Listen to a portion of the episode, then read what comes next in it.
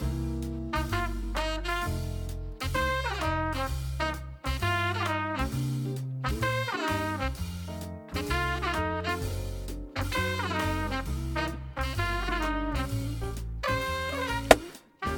right, here we are again, another weekend, another episode of the this thing, the Jankity Ass Podcast, number 50. We're half a century old, kind of, but not really. Yeah, not tree fitty, just fitty. Just a fitty. Let's see. Getting the fun stuff out of the way first. Today's beer for me is, you remember this brewery, Adroit Theory? This time it's the Abandon All Hope. Oh, yeah. Yep. Nice. That is a sick label. Fun cyborg. I really wish that these guys weren't in Canada. So it'd be nice if I could because just, Canada? Like... Yeah, right. Well, I mean, yeah, just getting them, but... this is a hazy IPA. Imperial IPA. I don't even really know what the imperial means. So imperial means it's been, from what I remember, it's like been done a second time. So whatever, like it's because it's India Pale Ale is IPA, but an imperial, it's like do the India process again. It's just basically even hoppier. That's the gist that I'm aware of. So basically, somebody screwed up once and they had to check their work again, and then everybody liked it, I guess. Yeah, and then they were like, actually, you know what? Let's keep that. Let's keep that in rotation. All right. Ugh. Not enough time. Just get it out.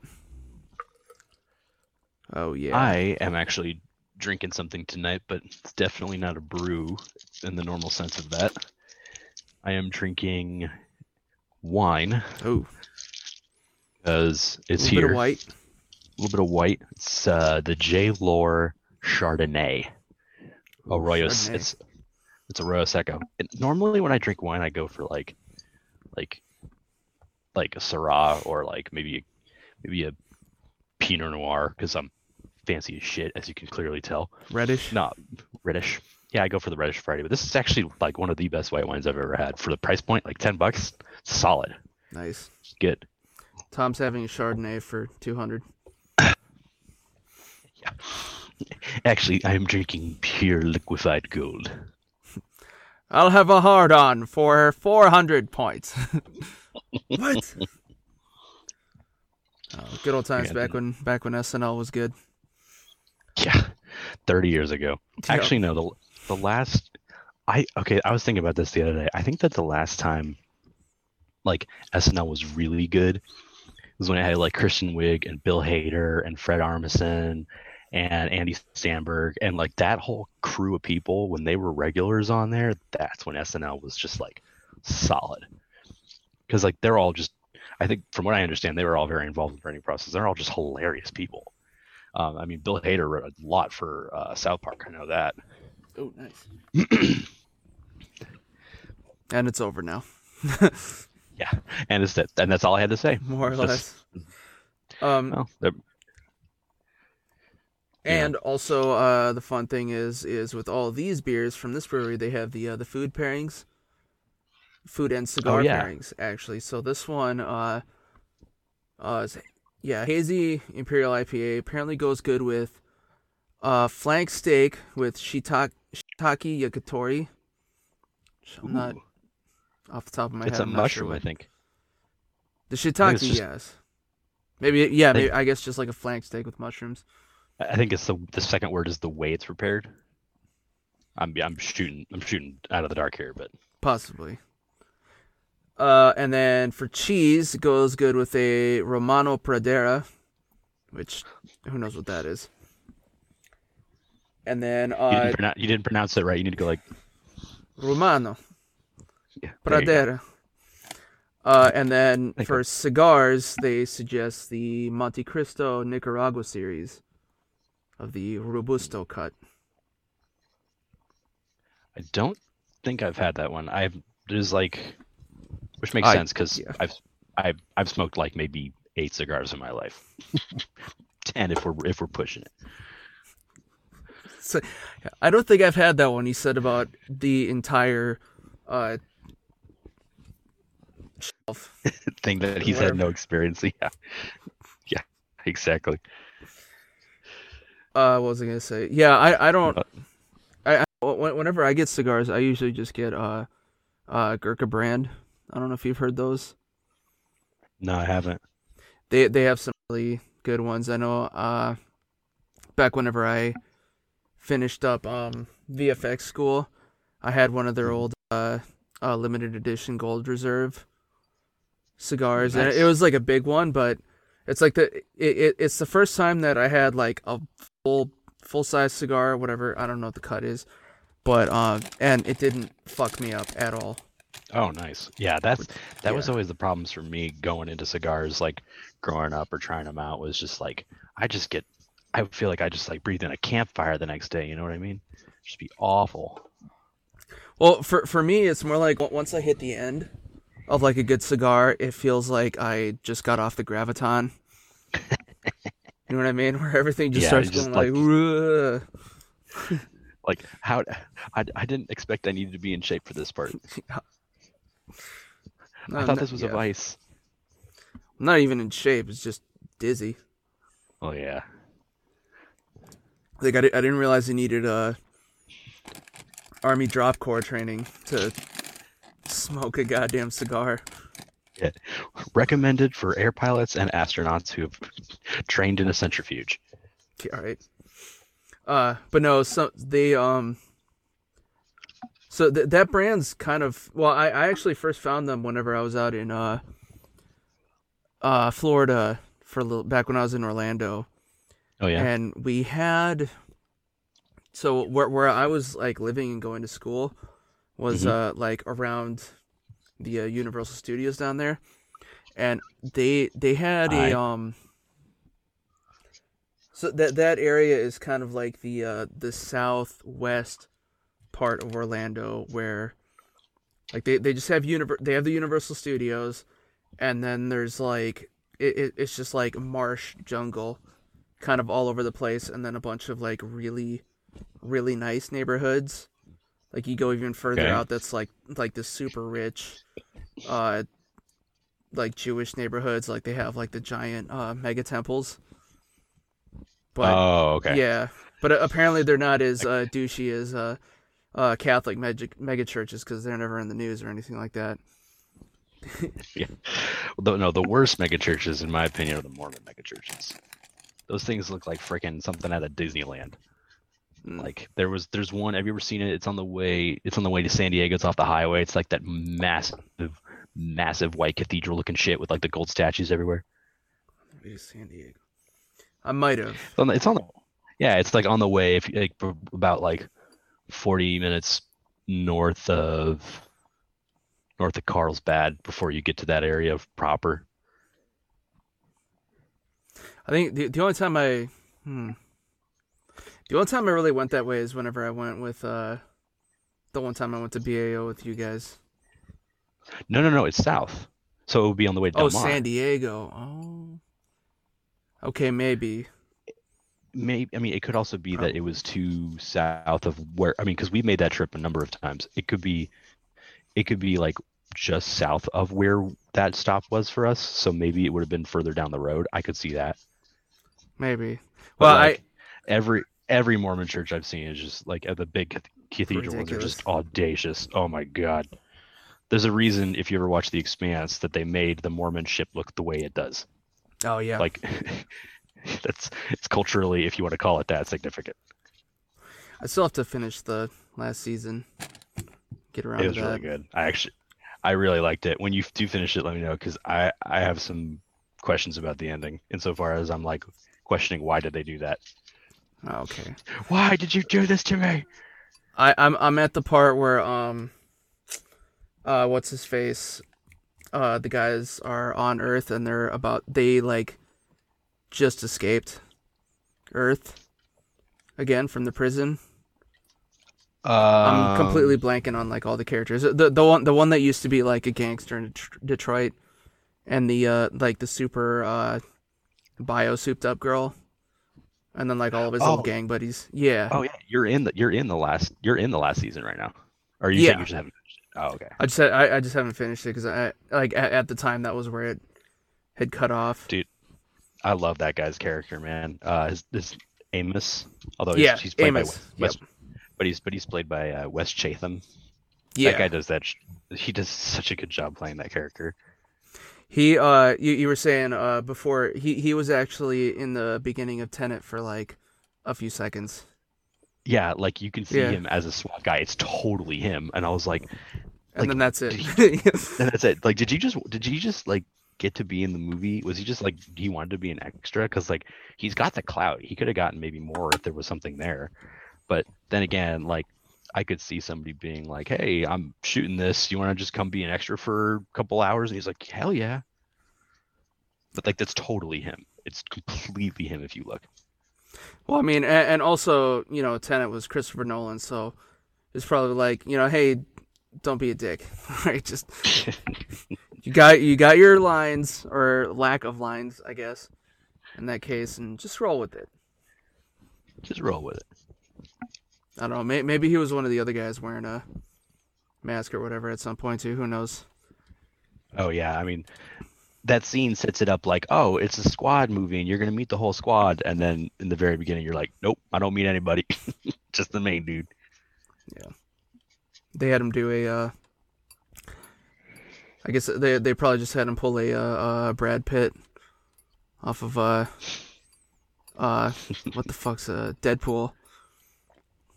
Oh yeah, that's right. I forgot Brad Pitt was in that for all of about like 4 seconds. God, that was so good. Or like, you know, contention point bringing up the Star Wars movies, but like, you know, the Stormtrooper cameos that they've had in those. I think I've heard of some, but I don't know off the top of my head. The famous one was Daniel Craig.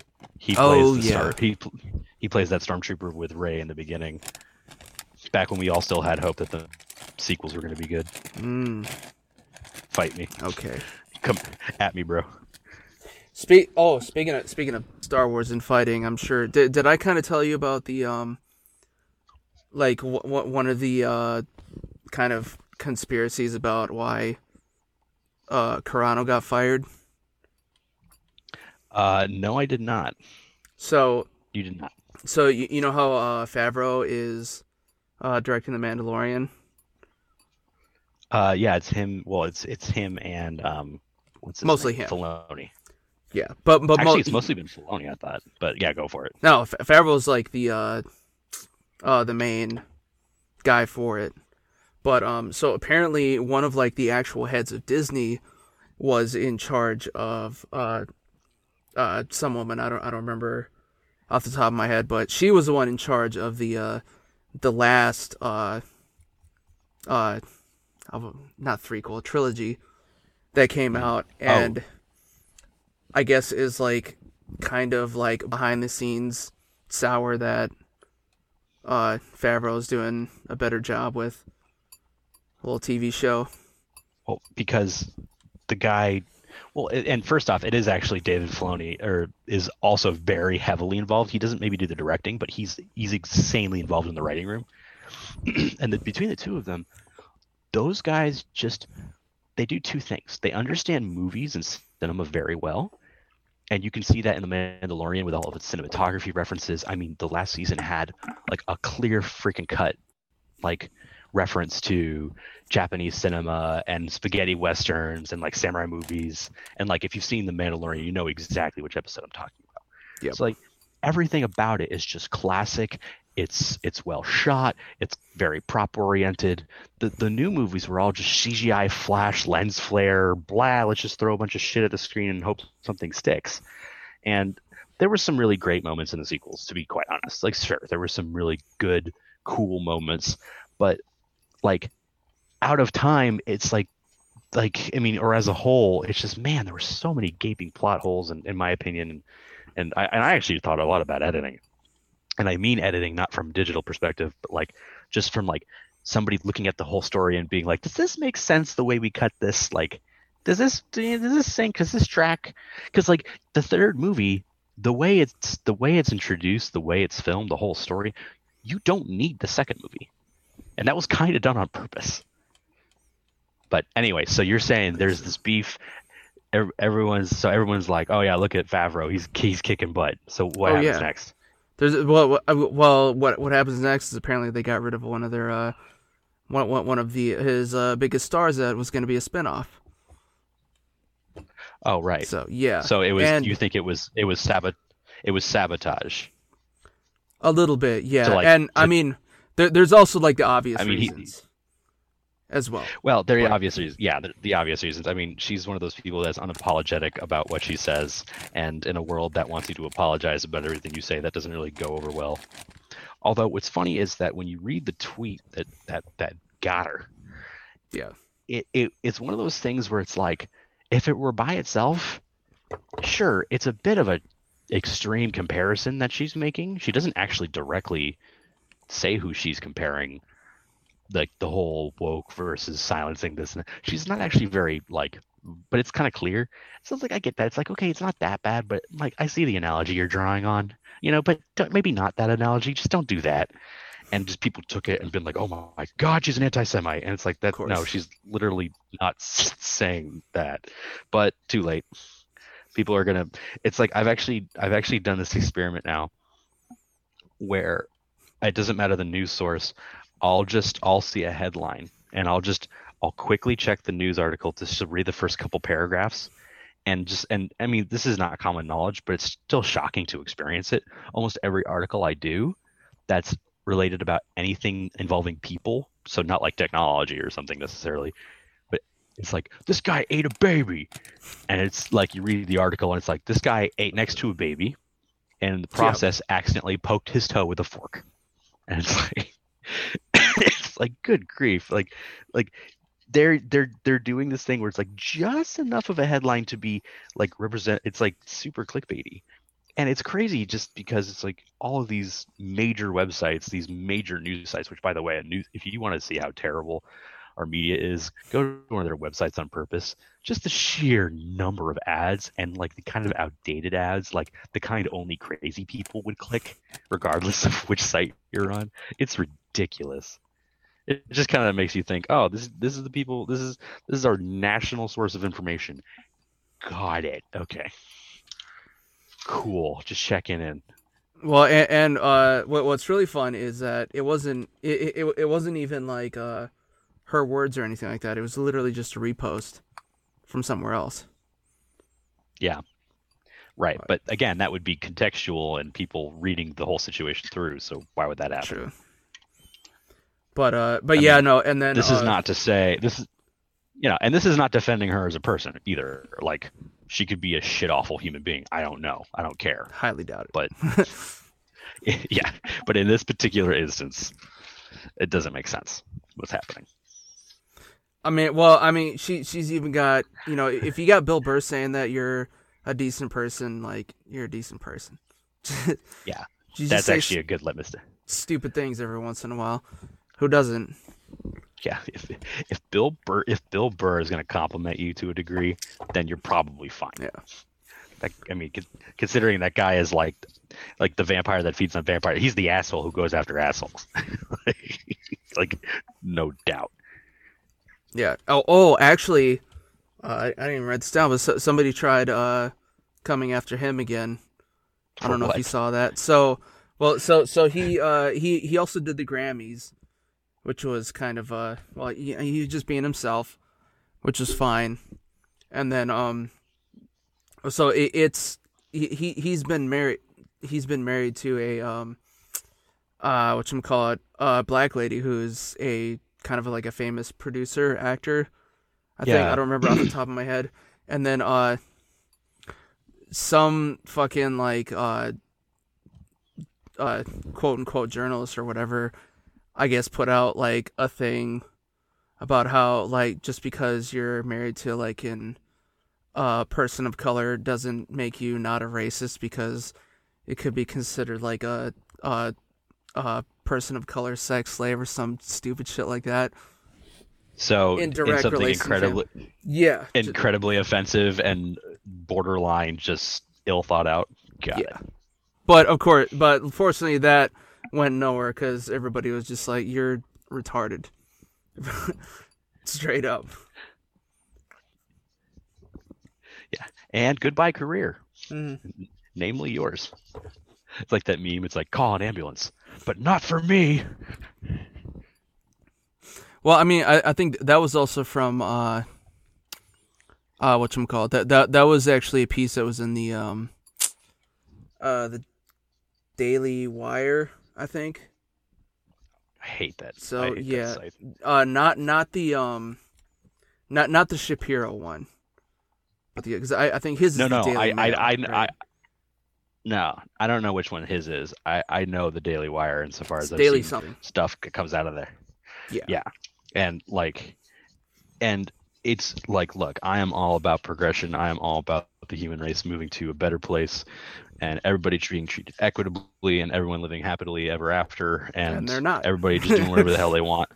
Yeah. And though that places like that do not facilitate that because they thrive off of anger and controversy and getting people to keep fighting.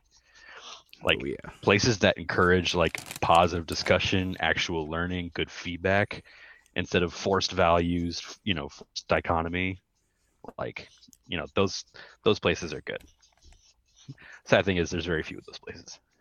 Yeah. Few and far between, but, what was I going to say? But getting back to, the whole Favreau thing is that I also saw he had recently put out a thing saying like, you know, like, hey, it would be really nice if Disney gave me, you know, a little bit more creative control over a couple of these other spinoffs that we're trying to do and maybe back the fuck off.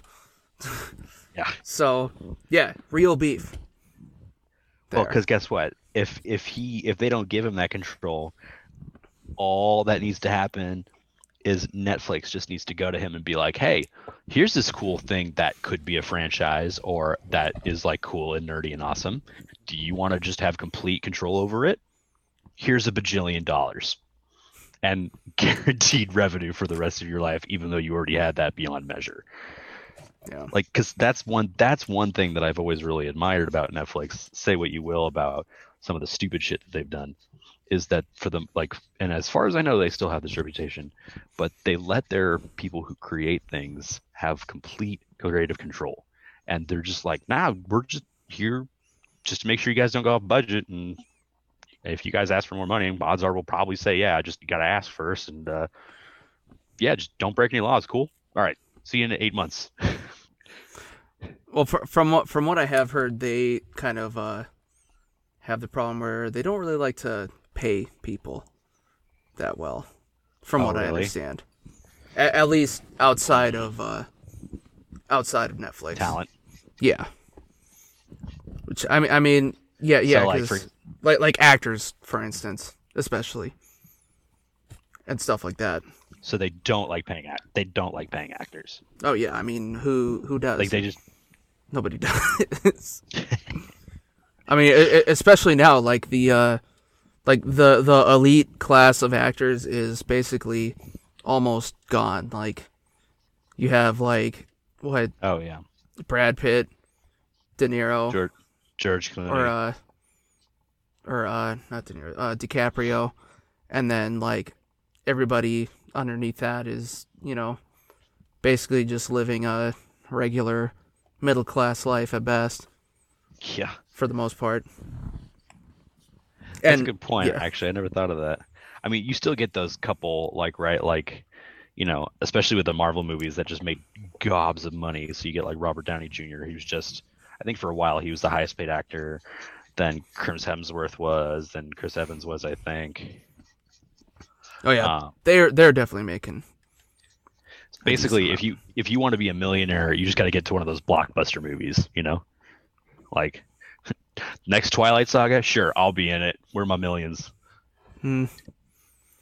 But what was I gonna say? And I know they also like to do the contracts where like you can't work on anything else while you're under contract as well. So that's fun.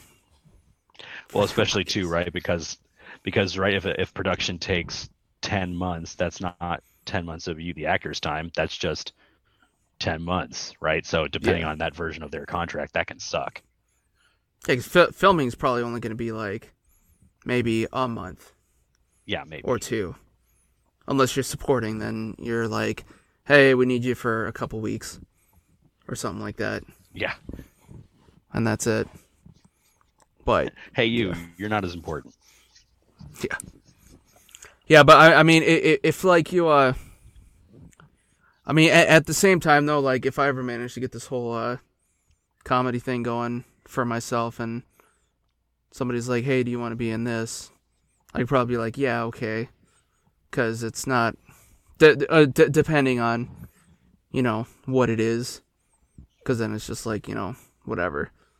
But I mean, at the same time though, like most people who, you know, are able to go out and tour, especially if they're ones who are able to do theaters and stuff like that, like all the big ones that we know, like you actually lose money sitting around on a set.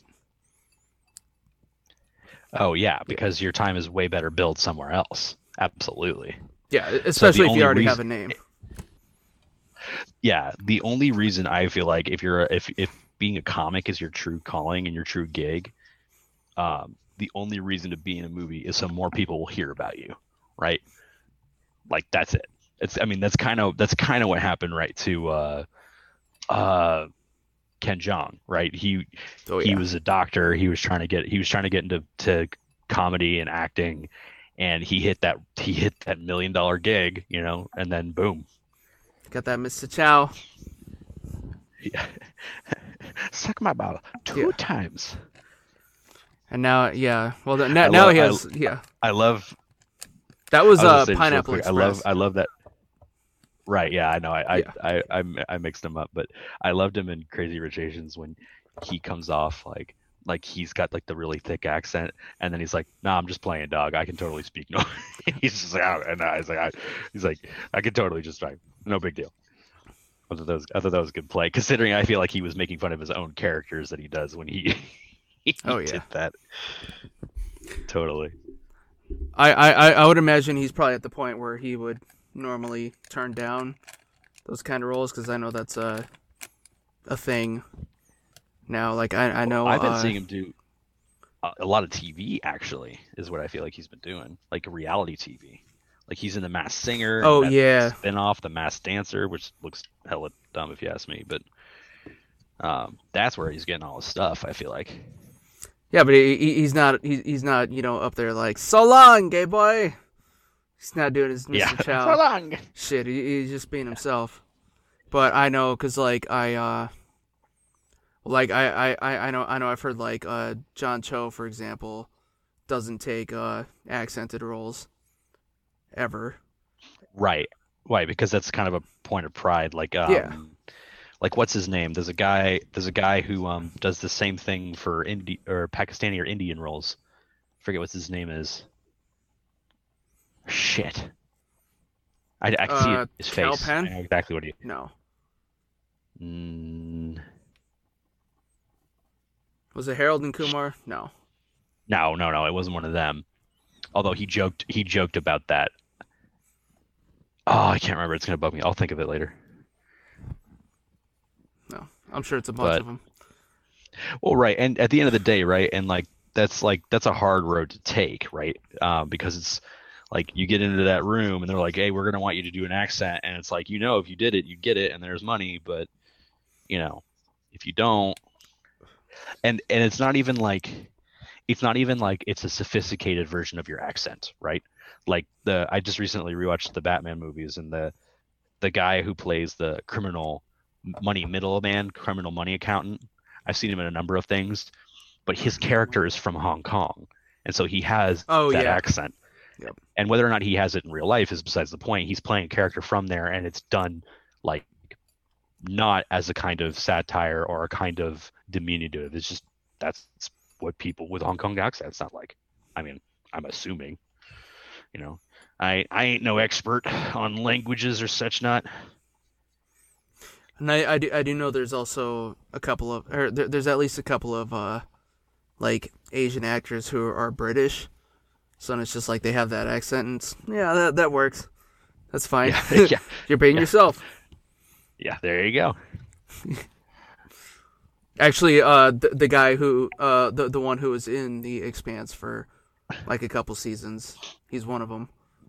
Although he had an English accent in that show, but then he was in he was in that new Hellboy movie that they came out with, the cheetah guy.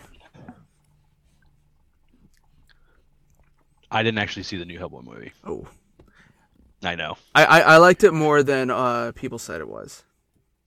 See, I know.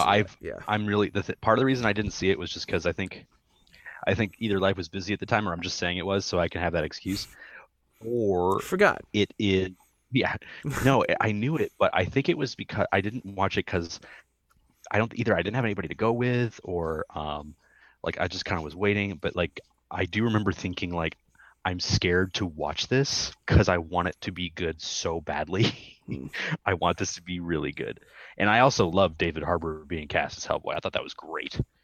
Because if you can't have Ron Perlman, he's a pretty good second bet. Yeah, he's old now. Ron Perlman? Oh, yeah. Yeah. And, well, that wasn't even... Saw.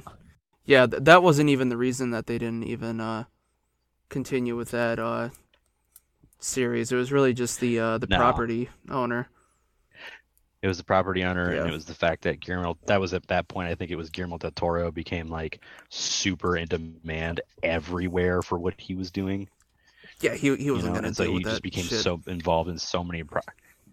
Yeah, I mean, he did 2 movies that were great, and we can cherish them forever. And then he made The Shape of Water, and that was just awesome, fantastic. I mean, so we could just live with that and be happy that we got to live in that lifetime. Shut up and eat your cereal. That's the one with the lady who fucks the fish man, right? I mean, I would have put it more classily than that, but yes. Yeah, I would have given it a little more taste and credence. That movie is actually really good, and it's not as stupid as that, as that could put it, but we are. But it's but we are. Oh, yeah, we definitely fucking are. No, it's. I would say it was I remember watching that movie and being blown away because there were some very Guillermo del Toro things in it. I actually saw him give a talk after, which was great. He was there in the theater, and this was at ArcLight, Hollywood, and it was in the bowl. And it was one of the premiere screenings. It was a weekend. I think my buddy landed tickets, and we went. And it was Guillermo del Toro and 2 of the actors, including the guy who plays all the props, the super thin guy. Oh yeah, he was.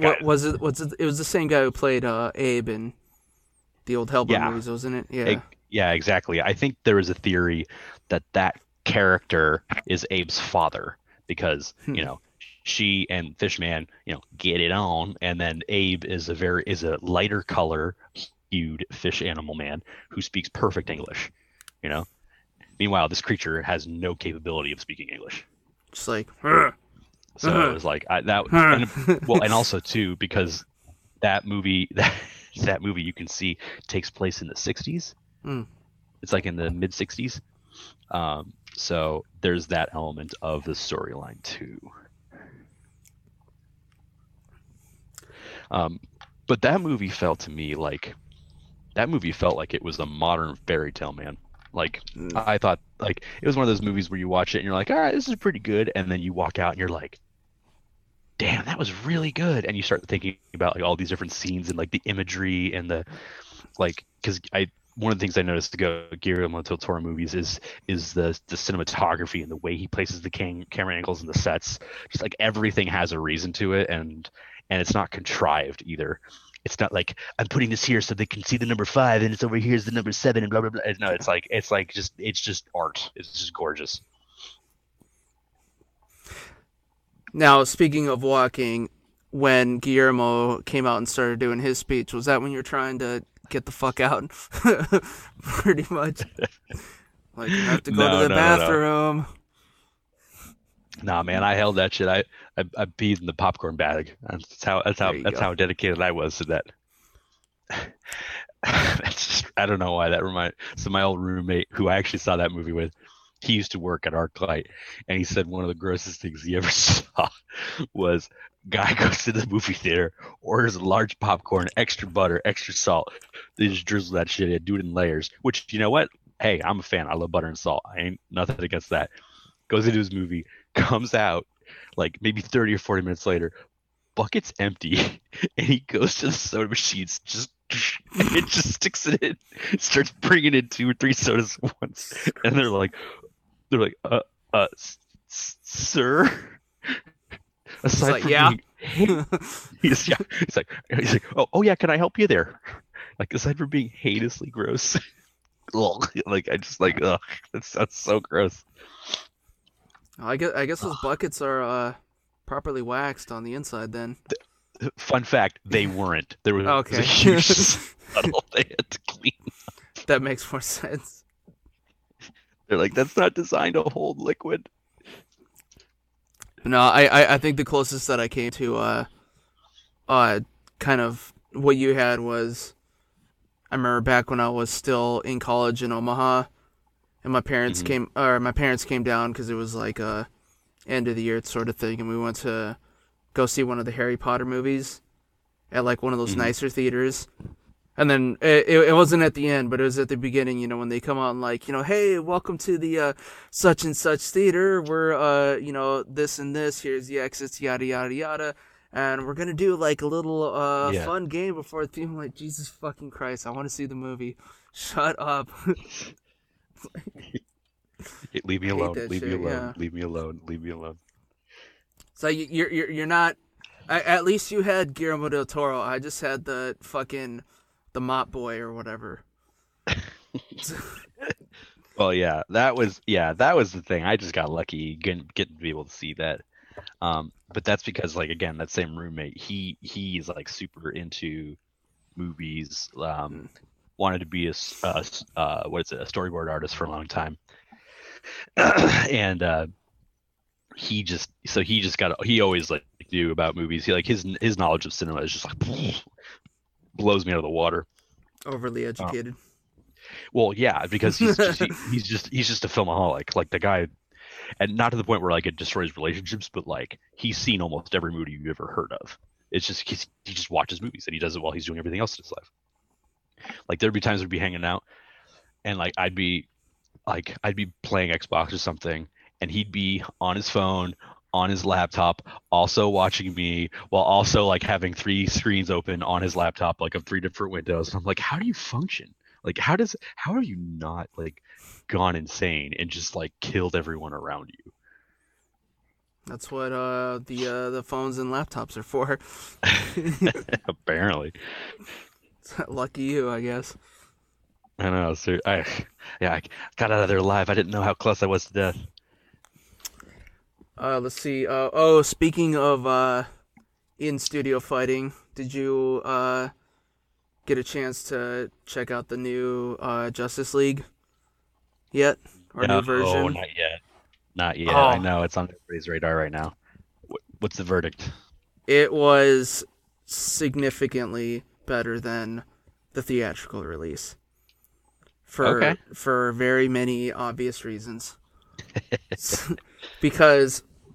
well, so what happened with the theatrical... Well, first of all, Warner Brothers, they're kind of like politicians. They don't really know what they're doing. Yeah, at the highest levels, like at all. It's just not. Which is a good thing that nobody listens to us, because I wouldn't actually mind working for Warner Brothers, but like not there. Yeah. Yeah, I mean, unless they sign us, which we'd be happy. Then we'll say find out all the good things and be honest about that. Fuck that. The first thing they would do is we're gonna find some new hosts. About that money. Oh, here we go. A little bit of connection issues. There we go. But oh, there you go. You're back. What was I gonna say? But yeah, no. So with the theatrical release, Snyder did. He filmed like most of the movie, right? But whatchamacallit. So then I guess like towards the end, they basically fired him and hired Joss Whedon to... Oh, I did hear about that. Yeah, who then reshot, like, almost the entire second half of the movie. Yeesh. Yeah, which is... And so that's where you got, like, all the, like, awkward bullshit bonding moments and, like, dumb fight scenes. And the whole CGI Henry Cavill with his mustache thing going on. I forgot about that. Yeah. So, this, the one that they just released on HBO, the Snyder Cut, they everything that Whedon shot, they took out and put back in everything that Snyder did. Yeah, so, and it was longer, and... yeah, I heard it's almost like 3 hours. It's 4 hours. Something like that. Oh, my God. 4 hours, yeah. Good God. It's legit. But, but no, it's a lot better because, well, so first of all, so you remember the main bad guy, Steppenwolf? I don't know if you saw like the new footage. It's been a long time, but no, I don't. He's a big stupid alien with an axe, basically. Cool. In the theatrical version. Not playing Magic Carpet Ride. Yeah. In the new version, which is actually technically the original version, I guess, he doesn't look like a guy. He looks more like an alien. So strange, but he's also like whatchamacallit, like penitent and relatable, because his whole thing is that he's trying. Okay, so because I guess like they allude to him like fucking up somehow in the past, and he's apparently spent like hundreds of years trying to win favor and go home. Right. And that kind of thing. So he's actually like relatable.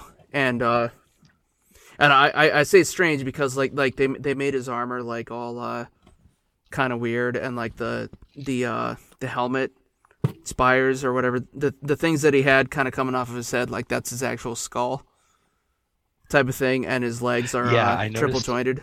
I noticed that the what's it called looked different. The I saw that picture. I remember seeing that picture. Yeah. So yeah, it's just better. And then they actually it's just better. Yeah. So and then he actually I guess in the original version, which is what this is now, he actually had more of the new gods in that movie. So. Darkseid is actually in the movie, and nice. Desaid's in the movie, and then you also see a little bit of Granny Goodness, but she doesn't say anything, which, yeah, little inside DC for you there. Nice. But, yeah, and then they also have, like, the, whatchamacallit, the end scenes, I guess, that he did actually film for this re-release of his version, which had like like epilogues that were supposed to lead into newer potential movies, including like another like future Nightmare version of the DC where they had Jared Leto as the Joker in there again for a little bit. Dude, I remember the future Nightmare sequence they did where it was like Batman and he's fighting all the dust creatures, like with, like even in that cut I was just like, this should be its own freaking movie. This is the coolest part of this whole movie. Oh yeah, it's been so long since I've seen it though. Good God. But yeah, that's well the thing is like this release that they came out with like has already blown the original Justice League out of the water completely. Seriously. Straight up, like views wise. I mean, it's only it was only released on streaming, but like viewer wise and ratings wise, it's not even close. Not even a question. Which of course means that Warner Brothers still won't take Snyder back because now you know, they don't want anybody that's better than they are. Exactly. There. We didn't make a mistake. Yeah. But, and also, one of the other interesting things about that movie is that it was kind of formulated to that the Justice League is actually kind of like Cyborg's story. I could see that, actually, from what I remember of the original. Yeah, because his whole thing is that he was, after he had his accident that nearly kills him, his dad creates him using energy from the box things. And then that's how, and then that's how they also figure out how to bring back Superman at the end, who doesn't have as much in this movie, but which is probably better because it shouldn't be about him. Yeah, and like it works because they actually go through the his the Krypton ship that they have in there to do the whole thing. Like they literally do the same thing that they did in Batman and Superman to whatchamacallit? To make what's his face? Doomsday. Oh, nice. Yeah, where they put him in the pool and all that bullshit. And it's just better. Oh, hey, I'll take it. I mean, better's better. Life is good, but it could be better.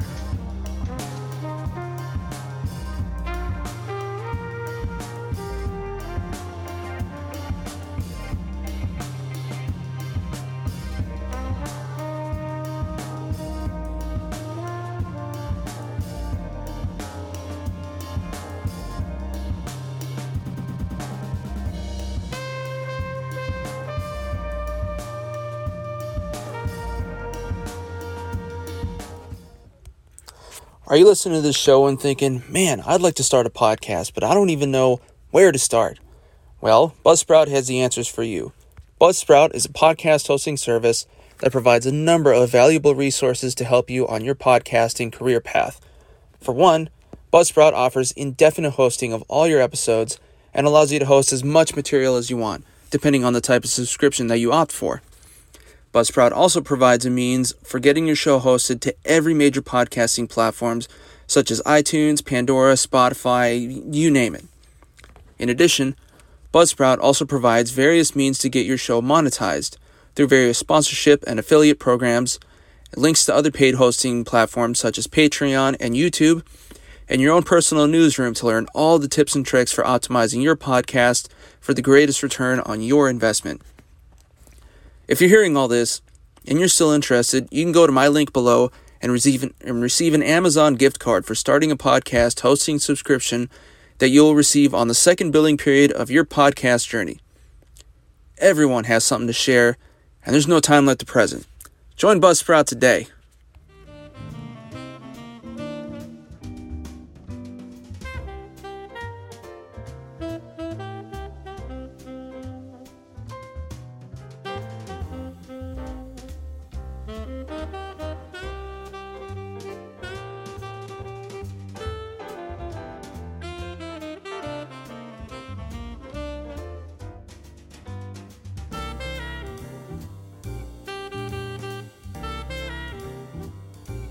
There you go, and of course, all of his footage was also shot before Cavill grew out his mustache for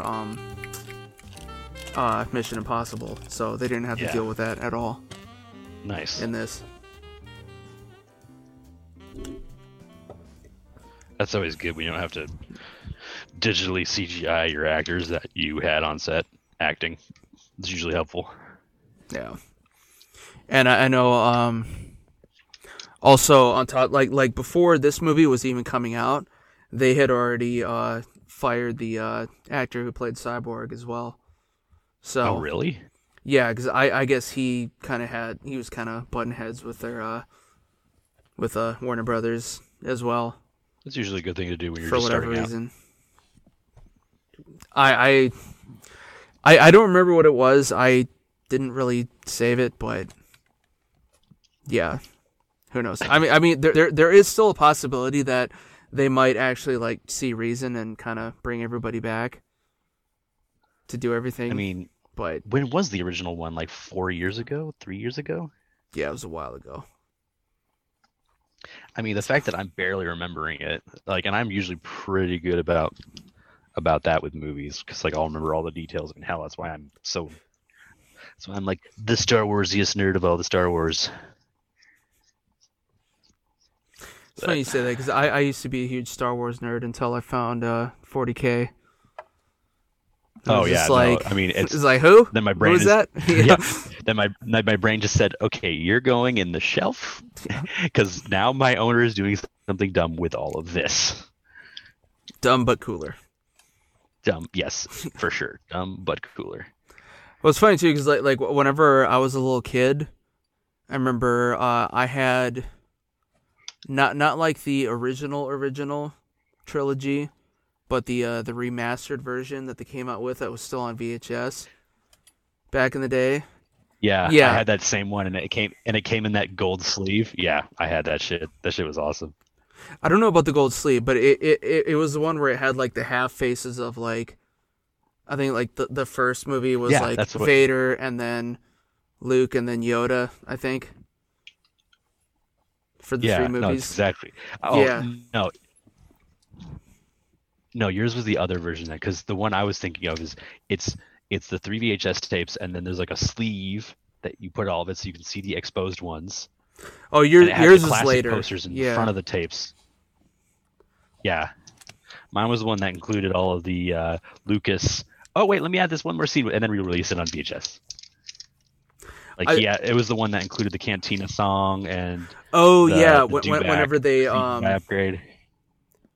But it was whenever the special edition. Yeah, I think yours was when they re-released everything in theaters, wasn't it? Like probably, because that was like what started the whole like Star Wars fandom fighting with each other, because some fans were like me, where they were like, oh, that's cool, like that's cool that they went back and added that, and other fans were like, what the fuck? Like, why did you replace everything? Why did you change the sacred texts?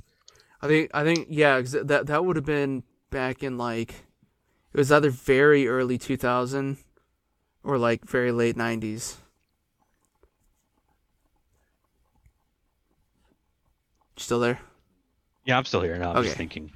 Pause for a bit. But no, the version I had was the ones that came out like kind of like mid to late 90s, before that happened. Mm. But no, the point I was getting at is back then when that came out, like, you know, I was a kid. That was all I had, and I watched those movies, like, at least one of them, like, once a day for, you know, a few months, and I got to the point where I knew, like, every line throughout the whole movie, and, like, all the sound effects and stuff, like, too. Like, I could do all the R2-D2 stuff, like, just all I knew all of it. Exactly. Yeah. Or, like... I think because we didn't own it for a while, but my dad would basically let us go rent something from Blockbuster. He'd let us rent two things from Blockbuster every week, every Saturday. And it was like for me and my brother, and we forced our sister to watch whatever we got. And we basically would always rent Star Wars and then something else. Star Wars and then something else. And I'm pretty sure we killed our local Blockbuster's Star Wars tapes like 4 years in a row, just with the amount of times we rewatched it. God, do you remember when rewinding etiquette was a thing? Yeah. Do you remember that? Like when it's like, oh, the last person who watched this didn't rewind it? What a jackass. Well, now like VHS wait. Things like, now with... Dinner's going to be done by the time rewind. But, then my mom came back from the local hobby store with a... Games Workshop catalog, and it was all gone. I was done with Star Wars. For me, it was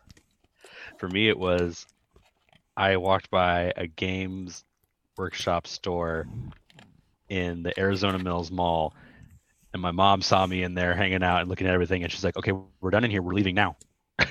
She saw where my eyes and my heart were going. She's like, nope. And then when I was in high school, a buddy of mine let me borrow his computer games. He's like, oh, yeah, it's Dawn of War. You should totally try it out. It's fun. And I played it, and I was like, oh, my God, this is the best thing ever. There's a whole universe based off of this. What's it call. And then I got into the books. And then once I, hilariously, once I was unemployed, I was like, well, might as well get into 40K. Yeah. No, I'm from a small town, so we didn't have anywhere near the population numbers to justify having Games Workshop. But the first thing that we kind of had that was even close to that was some guy in town had a store called Daddy K's, and it was like all disc golf and stuff like that. And then he also had like some Magic cards. This was back in like almost the beta days, and then there was just like and then he also had like a rack of different magazines and stuff, and just happened to have like a couple of Games Workshop catalog magazines, and that's what I got. I was like, oh, this is fucking cool, and I managed to get a couple of my buddies into it at the time. I first picked up Space Marines, and I think one of them played Craft Worlds or just Eldar at the time, and then the other, because this was way back when they first reintroduced Dark Eldar, so not the so that would have been like third or fourth edition. Yeah, it was like towards the beginning of fourth. And there was also some whatchamacallit. That was also when they kind of started to bring out the Necrons again, I guess. Yeah, as well, right. Like the really old metal ones, like back when the when the Wraiths were literally just warriors with big tentacles instead of legs. Yeah, they're stupid. That's awesome. But no, it's cool. Stupid cool. Yeah. And of course, I was playing Marines, so I just won like all the time. It's kind of bullshit. But hey, I mean, they didn't get that treatment again until recently. Until recently, so. But unless you were playing like Blood Angels or Dark Angels and were just like super good at what you did, and even then, Dark Angels is like, bro. Or 6th edition, 7th edition Grey Knights. God, I hated them so much. Well, back then they didn't even really have they didn't have chapters like at all. They were just paint schemes at the time, at least. I thought they had chapters pretty early on, though. I mean. From what I've like learned from our, older people, our elders. Yeah, our elders. They had like a lot of stuff way back in the beginning, like first and second, and then just kind of got rid of a lot of shit, and slowly brought it back. Yeah, only now. But I think from what I understand, like the only legitimately new army is like AdMech. Yeah, because Gene Stealer cults were like definitely lore, like they were definitely around. Yeah. So was AdMech, but I think AdMech is the most actually truly unique. The only thing they had back then, because this was also back when they still had the Silver Skulls program. Nice. On the website, and yeah, I remember the last prize was you could get like the 10 extremely rare cult Mechanicus Tech Priest models that they had. That weren't they didn't have like rules for anything. You couldn't use them for anything, but they were just cool to have. Yeah, they were just like collectors' pewter models. So I wouldn't mind getting my hands on them, but I only ever got to about like 40 skulls, and I think you needed like 300 to get those guys. Yeah. What was the like the behind the scenes of the contest? Like how did that work? Like well, it wasn't a contest. You just you got skulls based on how much you spent. Oh, on the website. I see. Yeah, and I remember the three of us like every once in a while, our parents would give us some money and we'd all get around the fucking computer and order a bunch of shit. Bye. Like 3 weeks later, we'd have some new models. That's awesome. It's good times. I still have that card somewhere. Back at my parents' house, or maybe here even. I don't. I don't know. It's worthless now, but I don't know, man. That collector's items are worth something to somebody. Well, that's the thing. I didn't have a collector's items. I just had the stickers. Well, no, but even the stickers, man. That's somebody gives a shit about that. Yeah, maybe. Maybe I'll like pin it up over here somewhere if I can find it. Let's see what. What is the point of my life right now? Yeah, right. It's all gone. Let's see. Small stuff. Oh, yeah. You were saying, you said you had, going back to Star Wars a little bit, apparently they officially have a sequel for Fallen Order coming out, or was announced. I knew they were going to. Yeah, I have a buddy who just to keep things liable. I have a friend who may have a friend who worked at Respawn, and that friend of a friend asked that friend of a friend of a friend, "Oh man, Fallen Order was great. It was so awesome. It was so cool." And the developer's like, "Yeah, awesome, man. Glad you could be a part of that." And he's like, "So,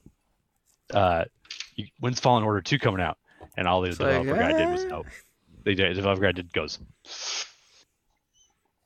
"So how's the weather?" Like I think from what I understand, like basically not on an open line. Yeah, this is not a secure channel. We've gone over this. TLDR, it was such an immediate success that basically it was one of those things where like the directors, like the Respawn directors at Respawn were just like, "Yeah, go ahead and start making the next one." Yeah, and just leave. As long as they do better than the guy who owns Fallout, or not Fallout. Well, actually, no, better than them too now, because I guess it kind of sounds like Bethesda's going to be exclusive with Xbox now. I don't know if they're going to be exclusive, because that would be both. That should be. I would be shocked, because that's like that. I don't think they would ever do that. Here's why. Because it's like, you know, Xbox has their market cap, PlayStation has their market cap, and sometimes they have a merge with people owning both, but not really. And then there's game developers, and their market cap bleeds very much into one bubble. So I don't understand why Microsoft or PlayStation would buy a game company and be like, "You only make stuff for us now," when we could be making money off of anybody you sell your games to. Like, that makes zero sense to me. And no, I'm sorry, anybody who's listening, console exclusivity does not mean that more people will buy the console. No. That's just called, well, I'm going to go watch the game on YouTube, or, oh, I guess I'm just never going to play that game. Like, I played Horizon Zero Dawn because it was fun on PC. I want to play Horizon Zero Dawn 2. If it's released, it's going to be released in like a year or so, maybe. Cool. If it's not immediately available PC, I'll wait. I ain't got no fucking problem with that. It was like, I need to, fuck it, I need to. I still need to get the last Assassin's Creed that came out, and I know they have a few more planned after this one as well. It's the Call of Duty of adventure games, but like I would totally play the new one. I'd actually play Odyssey too. I heard Odyssey and it was pretty good. I know I want to play Black Flag. I haven't played Black Flag, but I heard Black Flag is still considered the best they ever made. Black Flag was good, at least from a fun standpoint. But I totally would play. Is it just called Viking? I can't even remember what it's called. The new one is. It's not Ragnarok because that's overdone. Valhalla. Yeah, I would totally play it. Like, I absolutely would. I heard like one weird. I heard it's like okay, and like some kind. It's kind of drawn out. Like one complaint I heard about it was that it's too long. Like it takes too long to play the game. I'm like, that's usually never a problem. That's not a thing. Yeah.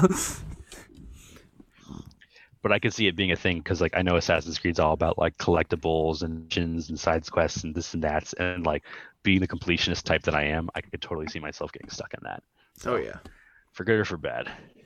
I mean, yeah, that was the one thing about like Origins and Odyssey. I know there's at least a couple quests that I just never even bothered. Because they were like ones like, you know, oh, go and find like these birds and shoot them down and collect their feathers. Or some shit like that. It's like, hey, guess what I'm not doing at all.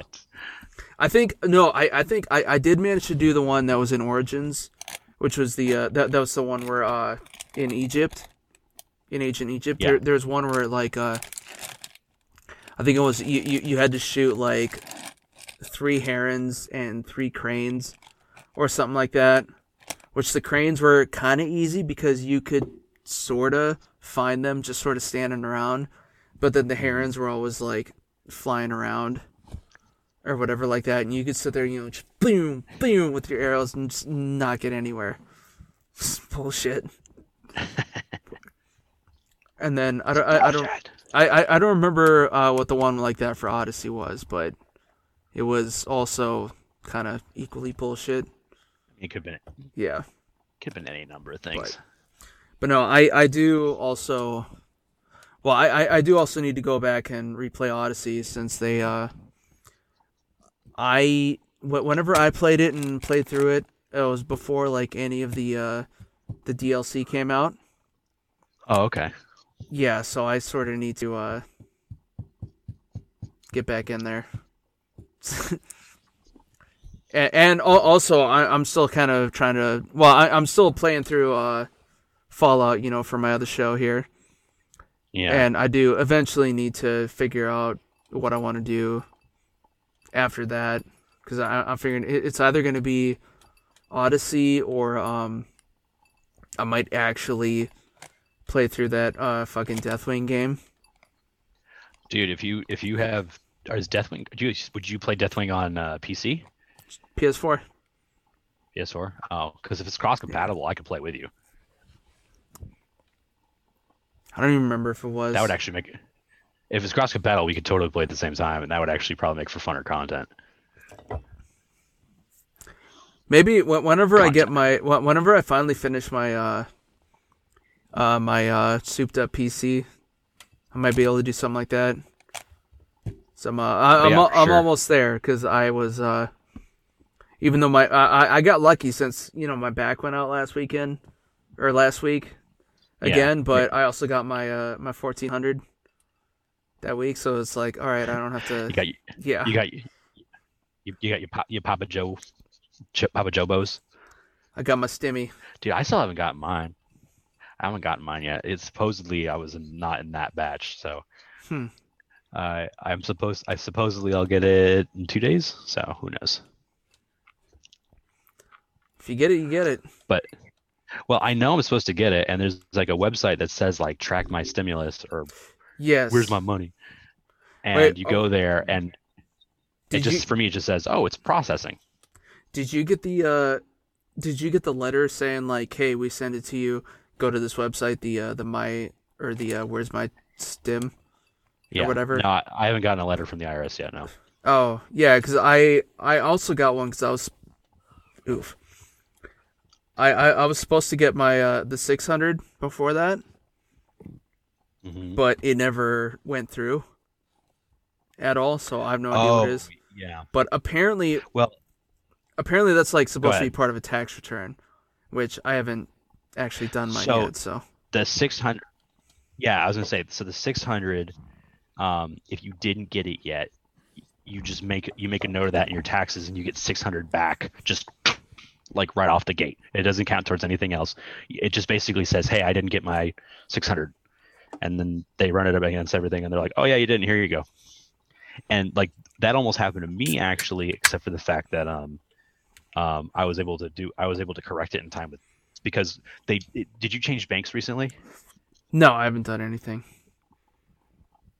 See, that's what happened to me. Yeah. I changed banks within the recent memory, and that's why like the stimulus check was like, wait, where do we go? And then TurboTax, who I use, emails me out of nowhere because I only talk to them 2 months out of the year, and says, yo, you want your stimulus check? And I was like, yeah, dog. And so like I updated my information with TurboTax. They sent that to the IRS, and then boom, I was like, thanks TurboTax. I would, in fact, recommend you to a friend. No, I still need to get on that and do mine, especially since now, well, since I've been doing the Postmates thing, like now I'm in the situation where I get to pay money, but probably not that much, hopefully. Well, it's even if you're a contractor, it's, I mean, because you fill out a 1099, right? They gave me something. I think they gave me a 1099. They probably gave you. End. Yeah. So if they gave you a 1099, yeah, if they gave you 1099, you're not gonna, you know, unless you made like fucking shill tons of money, like I doubt you're gonna be paying money in taxes. If you are, then I'm so sorry. But well, I mean, I know it's gonna be a minimum amount. I know that it's as long if you make over 400, then you gotta start keeping track of that, which I definitely did. Oh, right. Yeah. Yeah. No, like, but that's what the form does for you, basically. But in terms of, yeah, in terms of what, I mean, unless when you worked for Postmates, did they take anything out for tax? No, they don't do anything like that. Oh, then you're gonna owe money, but it might not be a lot. Yeah. It just depends, because I think that as a contractor, you're maybe in a different bracket. I don't know. I'm making shit up at this point. I mean, I was fully aware from the get-go, and I've been taking my 30% out of everything I made there anyway. Oh, that's so smart. Yeah, I should be. Well, I mean, I did pull from there a couple times, but even still, I mean, it's, as long as you're not like week one, I deposit 30%. Week two, I'm gonna take 15% out. Week three, I deposit 30%. Week four, I'm gonna take 15% out. As long as you weren't going back to the cookie jar all the time, I think you're gonna be fine. Yeah, that should be good. And I've already been making money for like a good 3 months now too, so I should be covered, depending. But who knows? Yeah. But who knows? No, the point being is I went ahead and got me power source and RAM shipped. So, oh, nice. I'm getting there. I got a an 850 power source. So that should cover me for just about anything. Not super well versed in that part of it. I from what I understand. How are you basing your build? Like, are you going off a recipe or are you going off of? I went on a PC part picker and just kind of mapped out everything. Oh, okay. And then I just saved that to my Amazon wish list. Nice. So then whenever I'm ready to get something, I just go blink order. There you go. But that's smart, actually. The way I understand from the power source thing is like the wattage is how much it can is how much requirements of the PC it can handle. So what I have is should be on the higher end, since I think normal is like 600. Normal is like 600 watts. Okay. And then I picked up. So you're building yours. Yeah. Just in case. You're building yours to like handle it. Oh, yeah. Oh, okay. Because after a while, it's going to be to a point where computing is good enough where you don't even have to like soup up that much. You know what I mean? It's just everything is just going to be that good. But for now, that is not the case. Yeah. But then I also picked up a couple of high-speed 8-gig RAM disks. Sticks. Nice. Yeah, RAM is definitely what you need. Yeah. Oh, yeah, RAM and a good graphics processor. What are you going for with graphics? Let me see. I did have one save, so that's actually the next expensive. The next grab. Maybe not so much the next grab, but the one that I have saved. Whenever I pull out my orders here. Oh, and I got some blue blocker glasses, so that's going to help me because it is. But, no, the one that I have saved, where the fuck is it? Oh, here we go. So the one that I got saved is the XFX Radeon 580. 100, or yeah, it's an 8-gig video card. And nice. It is currently at about 700. That's pretty. Did you? What's the reviews on me? Because I use NVIDIA, but that's just because that came in the computer I got. 4.5 stars. Nice. At almost 400 reviews on Amazon. Hey, that'll do it. I might do like another deep dive before doing that, and I might be able to find something cheaper. I was going to say, right before when you got that ready, I would do that for sure. Because, like, when did you build this list? Maybe like a couple months ago. It'd be worth checking because at the very least you might find a sale, or it might be that a card has been out long enough that you've been thinking about getting where like there's a lot more reviews in, so people are like changing their mind about it. Or a card that wasn't good is good now because they updated the firmware or any number of things. Definitely, for sure, worth another look. Plus, if you're looking for a good card, that's probably going to be it. Yeah. Well, plus, also, I know whenever I initially saved this to my list, it was they had a straight from the Amazon warehouse option, so I think it was cheaper initially. So I'm sure I could find something better.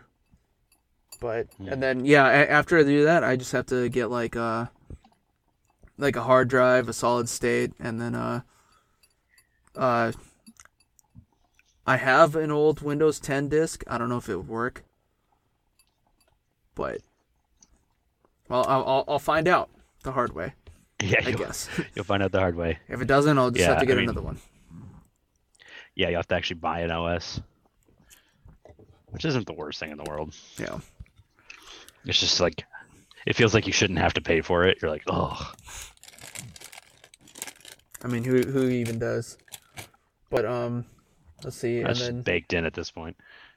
But then, yeah, well, it'll especially be nice too because so for editing this show, I started using. Normally, I just use Adobe Premiere for everything because like that's just kind of what I know, and I. Mm-hmm. already have it for free, but right. but no, I well for this show since we were dealing with like the audio issues kind of early on, I started using another program called DaVinci. Oh, I've never heard of that actually. It's a little bit newer, but it's also free, like for just personal use. Which is good. Yeah, and I know. I don't have it off the top of my head, but if you go to like the DaVinci Resolve website, it's actually been used on some big stuff. I think they actually used it. I think they actually used it on The Expanse. Oh really? From what I understand, yeah.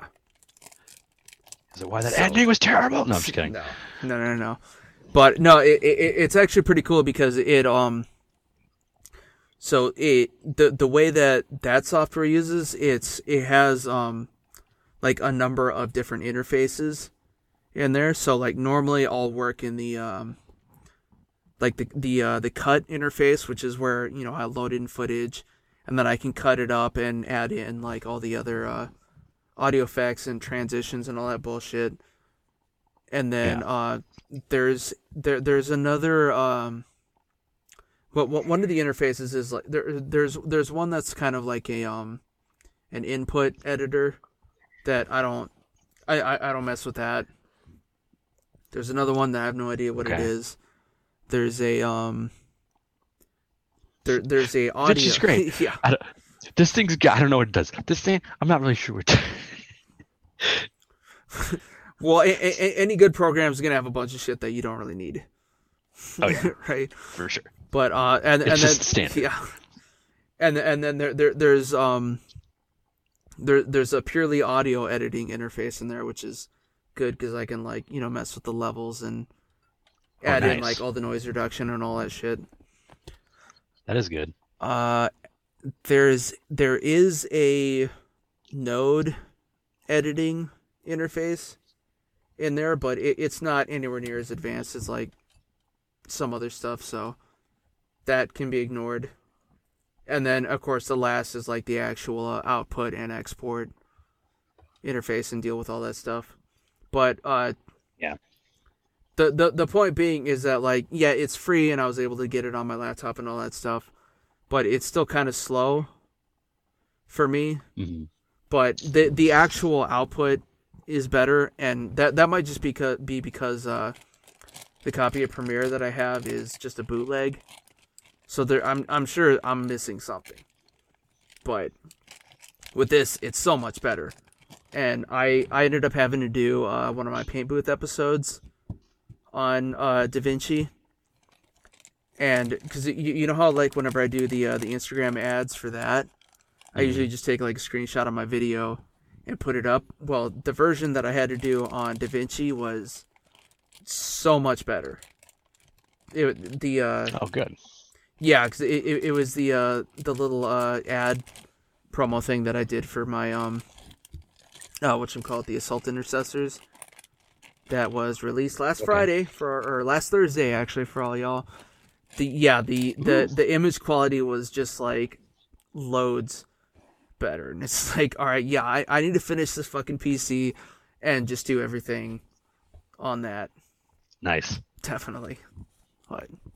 And it would also help, too, because, I might have a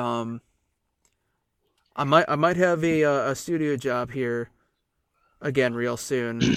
Really? Yeah, it'd be short term, like 2 or 3 weeks at the most. Hey, but short term means long. Yeah, could lead into some other things, but actually one of my old buddies and coworkers from back when I was working at a... back when I was doing 3D conversion, he bounces around with like a bunch of studios, because he's like a producer and production assistant kind of, you know, like that sort of role. Yeah. And he's dealing with he's managing hiring right now for another small studio, and they already have a couple of my other old coworkers there as well. Oh wow. Yeah, okay. And yeah, so he basically just put out a thing on Instagram like, hey, you know, I got an opportunity for Nuke Artist, which is something that I actually know how to do. Yeah. I'm qualified in Nuke. And I reached out to him. He's like, yeah, man, you know, whenever we get a few more shots in studio, I can just shoehorn you in real quick. Nice. So good for you, man. Congrats. Yeah, it'd be good. But the point being is that, so the good thing with this position, like if I do end up getting it, is I can just go in and work, but also I would want to have a good system so that I could also do remote work if really needed. Yeah, exactly. Because then you want to be able to be like, oh, you can keep me on. I'm already good to go. Yeah. And which I also know we kind of talked about like doing remote work with very technical heavy jobs, but apparently what I found out they've actually been doing is they just use like a Slack connection to connect to a PC that's in the office. Which actually, now that I think about it, I should have known, because whenever I went back to my old studio when I worked on the I worked on that Teen Titans movie that came out a while back. Oh, yeah. The cartoon one. Yeah, so whenever I was there, I was in the studio here in Burbank, but I was actually working off of a computer in Toronto. Oh, crazy. Yeah, for the whole thing, which every once in a while there was, like, you know, some bullshit connection issues, and of course if somebody, like, you know, accidentally kicked the power cable out, which I think actually did happen at one point over there. There wasn't really anything I could do about it, but so it would sort of be funny. Yeah, it would sort of be kind of the same thing. But I mean, personally, I would rather go in a studio and work. But oh yeah, it's always better to be on site for most of that stuff. Oh yeah, collaborative and whatnot. Well, I mean, because I've also been kind of screwed over and thrown under the bus a little bit before too with jobs where it's like I'm supposed to have, you know, support, since I'm technically just an artist, you know, I'm not like a lead. I'm not like a exploratory, whatever. But I did the last compositing job that I have, which I won't say where. I did like the place, but I was in a situation where I was working on more than one show, but on one, my leads weren't even on that show, and on the other, they were in, you know, client bullshit literally all day, every day. So whenever I did actually manage to get feedback on, like, what I was doing and some proper direction, I did what they told me, and then it kind of ended up being wrong anyway. And instead of getting, like, the help that I actually needed, I just got, you know, kind of thrown under the bus. Yeah, which sucks, too, because, so at that studio, that I was hired mainly by a couple of my old bosses mm-hmm. at my old studio, who they were not the reason that I got let go, so... That was good, but one of them's actually now like the vice president of oh damn. Yeah, there. So he didn't know that this happened. And another one who was one of my old leads, literally same experience that I had been in the same thing, but it like wasn't as busy when he got hired. So he actually kind of was able to, you know, get the guidance and get brought up to speed and all that, whereas I just kind of, you know, I got in there. Yeah, I got kind of thrown to the wolves. Yikes! It sucks too now, because like now afterwards, I know exactly like how to do, or well, almost exactly how to do the things that I was trying to do. Because I had like a bunch of shots where it was who's that one lady that's always on American Horror Story? Back in the day. That old woman. Not the old. Is that what you're talking? Not the younger one. Yeah. So I had another show that she was in, and she had like necklines, and I had a bunch of shots where they're like, "Can you take those out?" It's like, all right, I'll give it a shot. Yeah. Sure, I guess. And I kind of figured it out, but it was never enough. And then I had another one where, and then my other show, I had a couple shots where it's like, oh, you know. It's a like a car chase, and a couple of people get shot in the head, and there's like some bullet ricochets, and like everything that I tried to do, it just kind of ended up being contradictory and all over the place. And it's like, hey, maybe this isn't the place for you. No, fuck you. Yeah. Any place where they don't give you good enough direction, and also any place that doesn't actually give you like. Invest any time in you, generally warning signs. Like the only times you should not have to be worried about them investing in you is like when you're managerial and up. Like if you're already on a managing director exec level, you should just know what you're doing. And the only thing that you need to get brought up to speed on is just how this place works. But if you're in the trenches still, and you know, you're not getting any direction, you're not getting any development, they're not showing any, they don't really seem to care about training you. Or like keep wanting to give you reasons to stay. Generally, yeah, bad sign. That same thing happened to me my first job. I got burned because of that. Kind of been thinking of, oh, just learn as learn as you go, aka you do all the work of training yourself, and we can judge you and fire you and value you at that level. Yeah. Well, I will give them this. Whenever I got hired, that was like the most work that they had at once. Yeah. Ever in their studio. So there was that, but like I wasn't at all aware of the fact that like I'd be on more than one project, and B, I was somehow supposed to manage my own scheduling of what I was working on, mm-hmm. and my leads had nothing to do with each other. Oof. Yeah, so you gotta see where shit went wrong there. And well, my reason to stay is because I was only there for 2 weeks and I made like $5,000. So the pay was good enough, at least, but that's pretty good. Yeah. But it was kind of like the standard, you know, LA bullshit of just, you know, get a bunch of people in, see what happens. Gonna do a bunch of work. Yeah. Yeah. I was the shit, and I didn't quite stick to the wall at the time. When they should have just, you know, rubbed it in. Spectacular. What the fuck is that from? South Park. That's South Park. Yeah, that's right. when Cartman gets a bunch of Morado. But yeah. Well, on that brown note. Yowdy. I think we should rub this episode in. Yep. We're rubbing it in. We rubbed it out. We got that 40K is starting to... Speaking of 40K, we're kind of starting to get back into actual stuff. Our little team's having our own little league kicking off here. Yeah, are you going to do that? April. You're going to jump back? Yeah, I already paid Jeff and everything. Oh, yeah, no, I'll hit him up with that money later, but he knows I'm good for it, though. I did think of, maybe sitting out, but... fuck that. I'm in. Nah. Who cares? I'll work around it. And also, since, I'm doing the Postmates thing mostly for work, it'll just mean that, I'll have a few late nights where I'm just, picking up drunk food, basically. There you go.